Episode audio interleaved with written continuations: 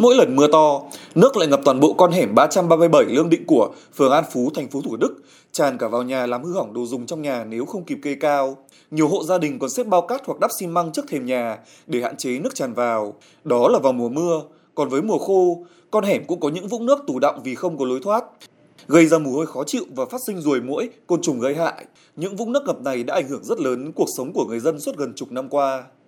Bà Lê Thị Kim Thanh cho biết, bà và gia đình thường xuyên phải đóng kín cửa để hạn chế mùi hôi và bắt con cháu chui vào màn ngồi để tránh muỗi. Bà Thanh lo lắng vì sợ cả nhà bị sốt xuất huyết do muỗi xung quanh quá nhiều. Bà Thanh bức xúc. Dân ở đây khổ lắm, trời mưa là nó nó ngập tùm lum vậy đó, nó nghẹt.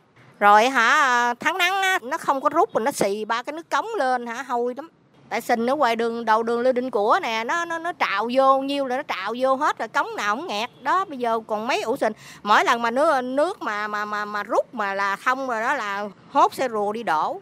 Rồi xong rồi mưa tiếp rồi, rồi sình nó đâu nó trôi vô đây quá trời luôn. Theo bà Phan Thị Nuôi, người dân sống tại hẻm 337, hàng tuần đều có công nhân dọn vệ sinh đến đây nạo vét cống bơm nước. Nhưng sau vài ngày, tình hình lại đâu vào đấy, Bà Nuôi mong muốn chính quyền sớm vào cuộc và cải tạo lại con đường để giúp người dân có cuộc sống tốt hơn.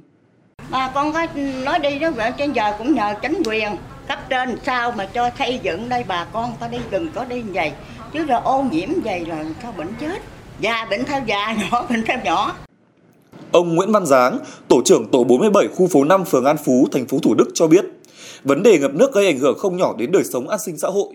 Ông Giáng đã họp bàn và vận động bà con tham gia đóng góp một phần chi phí để nâng cấp đường và làm cống thoát nước. Ông Nguyễn Văn Giáng cho biết, Ủy ban nhân dân phường An Phú sẽ hỗ trợ một phần kinh phí nhằm sửa chữa, cải tạo lại con hẻm giúp bà con an tâm sinh sống.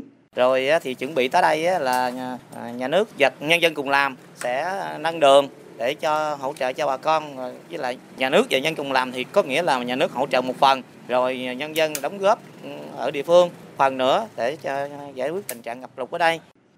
Ông Phạm Thanh Phương, Chủ tịch Ủy ban Nhân dân phường An Phú, thành phố Thủ Đức cho biết, cống thoát nước của con hẻm này khá thấp và chỉ là hệ thống cống tạm. Phường đã đăng ký với thành phố, tới đây sẽ có phương án cụ thể để cải tạo lại hệ thống thoát nước cho người dân. Tuy nhiên, nếu nhà nước và nhân dân cùng làm thì sẽ nhanh chóng và hiệu quả hơn. Trước mắt, Ủy ban Nhân dân phường An Phú đã cho lắp đặt hệ thống máy bơm để xử lý thoát nước một cách nhanh nhất mỗi khi trời mưa.